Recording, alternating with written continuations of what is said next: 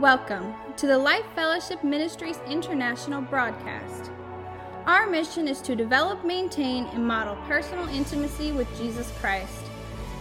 And now, join us for the Life Fellowship experience.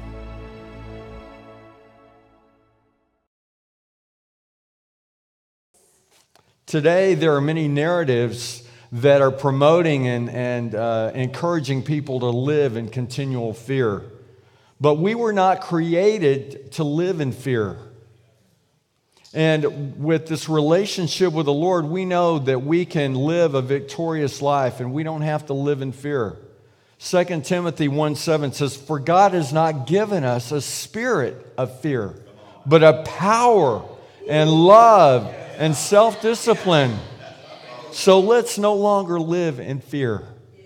Amen? All right. So, fearless. What does that word mean? It means lacking fear. so, uh, but there is one healthy fear to have, and it's fear of the Lord. In Proverbs 1 7, it says, Fear of the Lord is the beginning of knowledge. Amen. And then in Proverbs 9 10, it says, Fear of the Lord is the beginning of wisdom.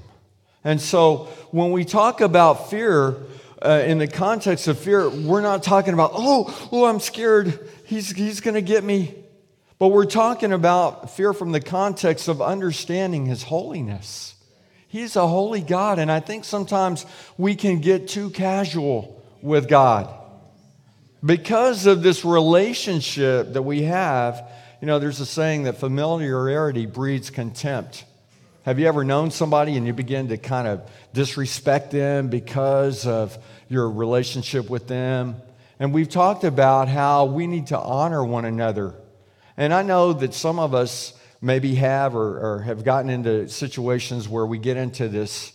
Uh, uh, I don't know, we're kind of uh, sar- sarcastic toward one another, putting one another down. And, and then, you know, one person says this, and well, you've got to counter with this. And next thing you know, it, it, it escalates so somebody gets their feelings hurt. So why don't we honor one another? But certainly we need to honor the Lord. And so the fear is also in the context of, de- of devotion of understanding who he is, that he's a holy God, we're devoted to him. It's another way we could say this is to respect him. So, for believers, we understand that God is mighty in power. What did Jesus say in Matthew 28 just before he ascended? One of the final things All power and authority has been given to me in heaven and on earth. So, yes, we have this relationship with the Lord, but are we honoring him or have we gotten casual where we're maybe disrespectful toward him? So God has all authority. He spoke everything into existence. Into existence. He has dominion, and there should be respect. One of, one of the things that I've been doing through this series is I've been thinking about a lie. Because many times with truths, there are lies, right? The enemy will tell us lies. And maybe uh, we will even tell ourselves lies, or someone else will tell us a lie. And a lie is anything that doesn't line up with the Word of God. And so, a lie that you may have, have bought, or, or people you and your family may have bought, is that God is out to get us. God's out to get you. And that's not true. God loves you. God loves us. He is our protector, He's our defender. We sang about it this morning. He's looking out for us. And so when, when we understand that God really loves us, that's a basis for what we need to understand in this relationship. Because if you think God is always out to get you, you're going to live in fear and you're always going to be walking on eggshells. So, my first point is we were created to be fearless, live without fear. And I want to go to Genesis chapter 2, verses 15 through 19, and then verse 25. And if you have your your phone, you know that we have the YouVersion app. You can go and you can find Life Fellowship, and all the scriptures and points are there, so you can follow along and you can go back uh, throughout the week and review those. So Genesis two fifteen, the Lord God placed the man in the Garden of Eden to tend and watch over it. What a sweet gig! Here, I want you just to go hang out in the garden, tend, watch, watch over it. That's your job. That's all you have to do. And, and so uh, I can imagine that maybe the Lord would come down and say, Hey, what are you doing today? And he's like, Well, I'm going to do some quality control on the fruit today. I'll be checking out the grapes. And I'm going to be combining grapes with blackberries and see how those taste. And by, by the way, I did that this past week. We had blackberries and grapes. It's an interesting mix. If you haven't tried that, maybe try that. But the, the point I'm trying to make is that man was conversing with God who created everything. They had this relationship and they would commune together on a daily basis. We have that same opportunity to reach out to Lord to the Lord on a continual basis. We have the Holy Spirit guiding us and leading us. So Genesis 2:16, but the Lord God warned him, you may freely eat the fruit of every tree in the garden except the tree of knowledge, the, the tree of knowledge, except the, the from the fruit of the tree of I think I have it wrong in my notes. Okay. You can eat of all the fruit in the garden except the fruit from the tree of the knowledge of good and evil. All right? I don't know what's in my notes, but that's, that's the bottom line. Okay. So, what we see here is not that God is restricting man, but he cares enough to say, Look, I'm giving you a warning, I'm giving you a caution. Don't, don't eat that fruit, okay? Because there are consequences. And so there appears to be only one instruction that God is giving to men. He's saying, hey, you can eat of all the fruit you, you tend and keep, and, but just don't eat from this one tree. Now, I want you to consider something. Do you? I started in my notes, I have do we, but let me make this personal for us. Do we follow God's instructions? Not not just somebody else, not just my spouse, not just my boss. Do we follow God's instructions? Or do we have this attitude of, God, you're not going to tell me what to do? You're not going to tell me how to live because I know better than you. Ooh. That's how it comes across when we don't receive and follow God's instructions. Because, again, it's important that we understand He's not out to get you, He loves us. And so he wants us to walk in the fullness, walk in victory, walk in health and healing and wholeness and all of those things. But if we choose to walk away from the things that he tells us to do, we get out of those boundaries that he set. There are consequences, negative consequences, bad consequences, de- death and destruction kind of consequences. So he says, There's one restriction that I have for you, man. But then the next thing he says is, I'm going to make a special gift for you. Let's read on in Genesis 2:18. Then the Lord God said, "It's not good for man to be alone. I will make a helper who is just right for him." So he tells him, "Don't eat, eat the fruit from the tree of the knowledge of good and evil, but then I'm going to make you a helper." So you know, I, I know about three jokes, so I'm going to tell you a joke today. This is one of my three. So God tells man, He says, Hey, I'm going to make this helper for you. And man is so excited. He says, Really? And God says, Yeah. And, and, and so man is like, Well, tell me a little bit about her. And he said, Oh, she's beautiful. Really?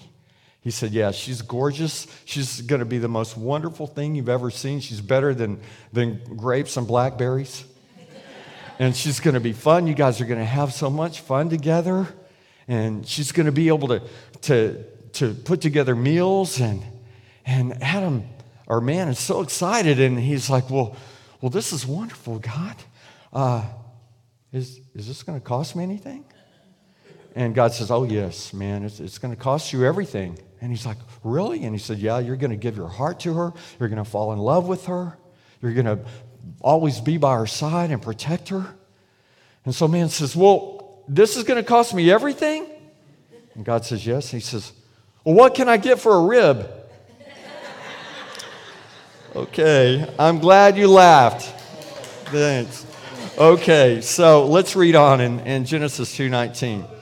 So, so the Lord God formed the ground and all the wild animals and all the birds of the sky. He brought them to the man to see what he would call them, and the man chose a name for each one.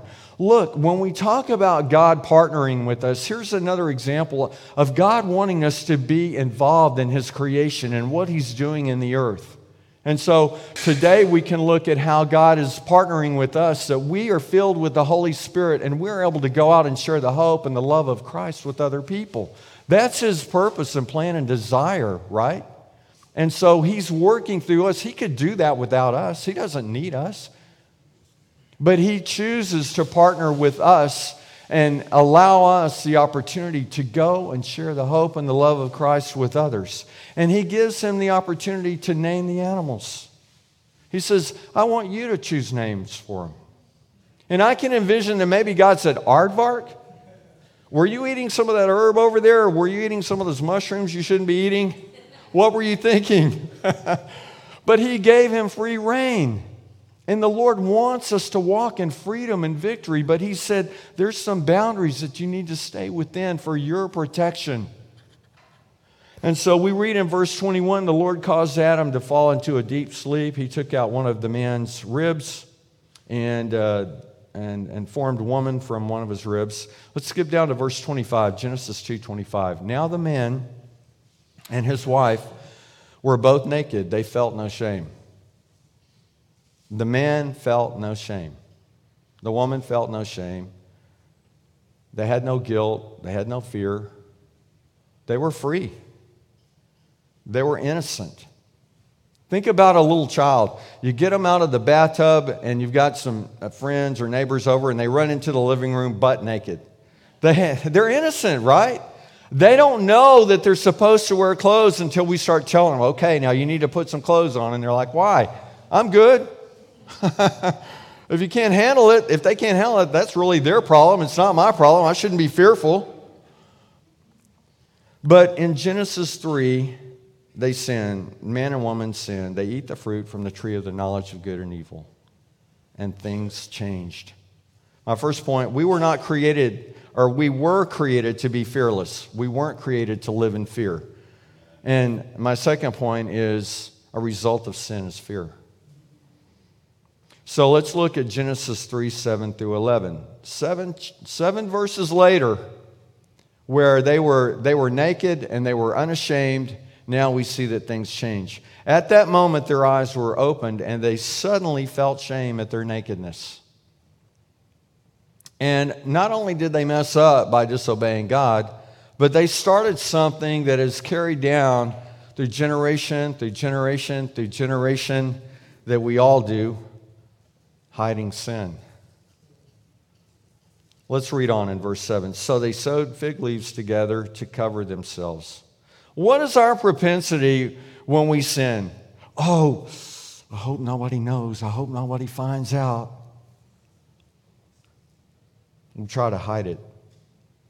And the word says that we are to have relationships with one another, that we are to confess our sins to one another. Certainly, we're to confess our sins to God but that we have these relationships where, hey, man, listen, I'm, I'm really struggling, or I failed, or, you know, can, can, will you pray with me? Will you stand with me? Will you hold me accountable? Yes, we have the Lord, but we also have, like Al talked about this morning, fellowship with Him and with one another. But what happens whenever we sin? What do we try to do? We try to hide it. I remember when I was in high school, uh, my second year of high school, we moved to a new facility, a brand new facility. And in the center of, of the, the school was the auditorium, and uh, they had columns. And then in between the columns, they had these, these uh, benches built into the wall. And so you could sit there uh, along the auditorium and talk to people as they're walking up and down the hall, or if there was an event going on in the auditorium, you could kind of turn around and look. And I was walking down the hall and I saw a friend, and, we were talking as we we're walking. He's going that way, I'm going this way. And I said, Yeah, okay, well, we'll see you later. Well, I thought I was around the corner of the last column, and I took a step and I ran right into the last column. What was the first thing you think I did? And then I realized my nose was bleeding. What do you think I did then? I kind of scurried off to the restroom so I could stop the bleeding because I didn't want anybody to know because I would be embarrassed. And so, what do we do when we mess up and when we sin? We want to hide it. And we know that God is faithful and just to forgive us for all, say all, all of our sins. And so we go to him. And then if we need to make restitution with someone, then we should do that.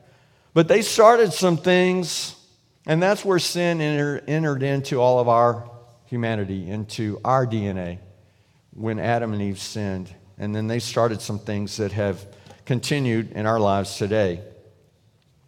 Verse 8 When the cool evening breezes were blowing, the man and his wife heard the Lord walking about in the garden, as he would do on a daily basis. He would come down, Hey, what's up, y'all? What are y'all eating today? You know, or whatever. So they hid from the Lord among the trees. My sin impacts my life and those around me. And what we see where they were naked and unashamed and welcoming God, now that they've eaten the fruit from the tree of the knowledge of good and evil, they're afraid. They're ashamed. So, verse 9 Then the Lord called to the man, Where are you? And by the way, anytime the Lord asks a question, it's not because he doesn't know. and he replied, uh, I heard you walking in the garden, so I hid. I was what? I was afraid because I was naked. And now he's afraid of God. Fear is a result of sin. What changed? The garden didn't change, God didn't change. They were changed because they disobeyed. I want you to think for a moment uh, can you imagine a life today with no fear? Just, just think about that for a, a moment. Do we even realize the amount of fear that we live under or in sometimes? Imagine that a husband comes home from work one day and his wife is like, Would you please do something with Junior? He's been playing with this rattlesnake all day long. He's been wrapping it around his neck. He's been swinging it around like a rope. Every time I go to move, I'm about to step on the snake and he's rattling at me. Can you please just take him out? Last week he was riding on the back of the lion. The lion was running around in the yard, and then the gorilla grabbed him and they were climbing up trees and they were swinging on the vines. Could you please do something? What if we lived a life where we didn't have any fear at all? I'm not sure that that's not how God wants us to live today. Do we have that kind of trust in Him? Disobedience to the Lord opens doors in our life that were never intended to be opened. And some of the results of that are shame and guilt and fear. Ooh, what if someone finds out? Lying Oh, I have to tell another lie to cover a lie, to cover a lie. To, you see where this thing, how this thing is all connected? And, you know, if, if you've missed some of these teachings in the series, go back and, and, and listen to them or podcast them because they're all connected faith and forgiveness and favor. And all of these things that we've been talking about are, are centered on this relationship with the Lord. Genesis 3:11 Who told you that you were naked? The Lord God asked. Have you eaten from the tree whose fruit I commanded you not to eat? And then then what happens? The blame game starts, right? Well, God, it was that woman.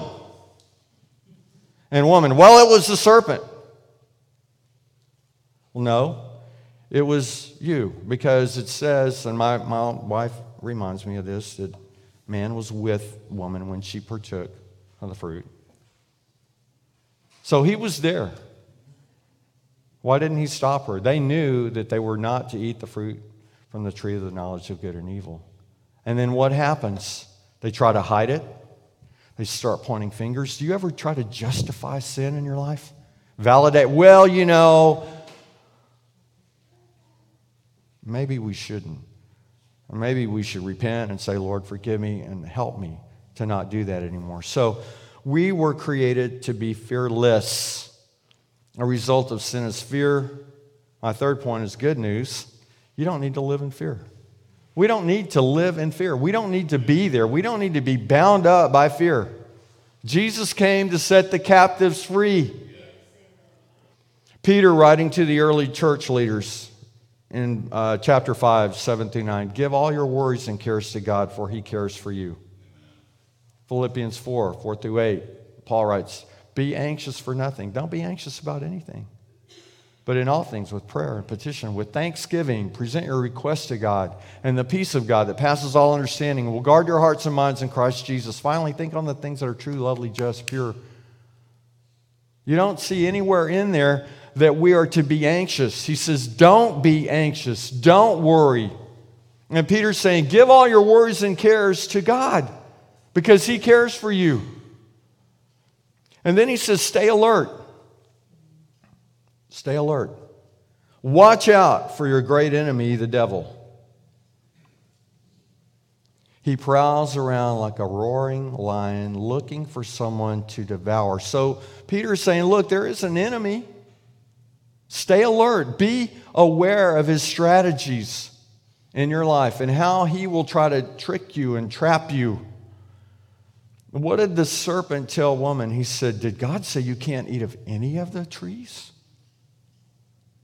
No, we can eat of all of them. And so the enemy knows how to trick you and to trap you. We all have weaknesses in our flesh that we're vulnerable to, but that's why we need to stay connected to the Lord. Say, Lord, help me. Help me to walk in the fruit of the Spirit love, joy, peace, patience, kindness, goodness, faithfulness, gentleness, and self control. And so the, the, the enemy is looking for someone that he can devour and pounce on. And when we're connected to the Lord, we're not as vulnerable as when we're disconnected from him. I remember a number of years ago, before I met my wife, I bought a house. It was a small house. It was probably 850 square feet, two bedroom, one bath, car and a half garage, kitchen, of course and it had a, my beautiful drum set in the dining room. I had speakers hanging from the wall. It was perfect. it was like my own little garden. And the people that lived there before me, they had done a great job of landscaping the yard. I had a beautiful yard. And uh, so, with rose bushes, and when I would go on a date, I didn't have to go buy roses. I'd just go out in my backyard, cut some roses, but I had this dream when I was living there, and I was walking down the driveway. And I had these, these two large trees on either side of the driveway. They were probably about 20 feet tall. And in this dream, I was walking down the driveway, just kind of minding my own business, and there's this woman that's walking down the street toward me. And I knew that she was coming for me. And I knew it was not a good thing. And I realized that she was walking in a spiritual power that was greater than my flesh could defeat. And in this dream, I'm like, oh Lord. And it's like the Lord opened up my eyes. And now I see these two angels that are the size of these trees, like 20 feet tall. And I'm like, oh, yeah, come on, bring it. Uh, come on, boys. Boys, are you with me? And maybe it was like, you know, they're holding my hands and I'm like this, you know, because they're huge angels. And all of a sudden, my perspective changed because I knew that God was with me. And I approached this woman. I said, There's nothing that you can do. You know, now I have the boldness. Now I have the courage. Now she's fearful, not me. And so, with the power and the presence of the Lord in our lives, we don't need to walk in fear. No matter what or who comes against us, we have His mighty power living in us. And so, my whole attitude began to change. And I was no longer fearful. And I became the one to, to bring fear and stand firm. 1 Peter 5 9, stand firm against him and in your faith. Stand firm because of the power that's in us, within us, and stand firm in our faith. Oh, Lord, I know you can defeat this enemy. I'm not going to fear. First, verse 9 continues Remember that your family of believers all over the world is going through the same kind of suffering you are. There are people, you know, the word says that we battle not against flesh and blood, but against principalities and powers of darkness in the heavenly places. And there are people in our family, in Africa, in India, Malaysia, Russia, wherever, there are believers that are going through things. And he's saying, Remember them. They're suffering the same that you are. We need to be praying for them. And, and, and so when we understand that we're all in this together, that's why this relationship is so important. Hey, man, I'm really going through a challenge right now. Will you stand with me? Will you pray with me? Will you check on me? And Paul writes in Ephesians 1 16 through 20, I've not stopped thanking God for you. I pray for you constantly. Are we praying for one another? Are we sensitive to the Lord when the Lord says, Hey, I want you to pray for somebody right now? Because more than likely, hopefully, somebody else is hearing from the Holy Spirit and obeying and saying, Hey, will you pray for Pastor Mark right now? He goes on to write, Paul goes on to write in Ephesians 1:17. Well, let me read all of this in 16. For I've not stopped thanking God for you. I pray for you constantly, asking God, the glorious Father of our Lord Jesus Christ, to give you spiritual wisdom and insight, so that you might grow in your knowledge of God. Remember, talked about Proverbs 1:17. Fear of the Lord is the beginning of knowledge. Proverbs 10:9. Fear of the Lord is the beginning of wisdom. And what is Paul praying here? He's saying, I'm asking God to give you spiritual wisdom. Not godly wisdom, spiritual wisdom, and insight, so that you might grow in your knowledge of God. When we, when we grow in our knowledge of God, what does that mean? That means we're understanding, we're knowing God better. We're understanding, we're knowing his attributes, his characteristics. I talked about it last week. The names of God are not just names, but they are his character.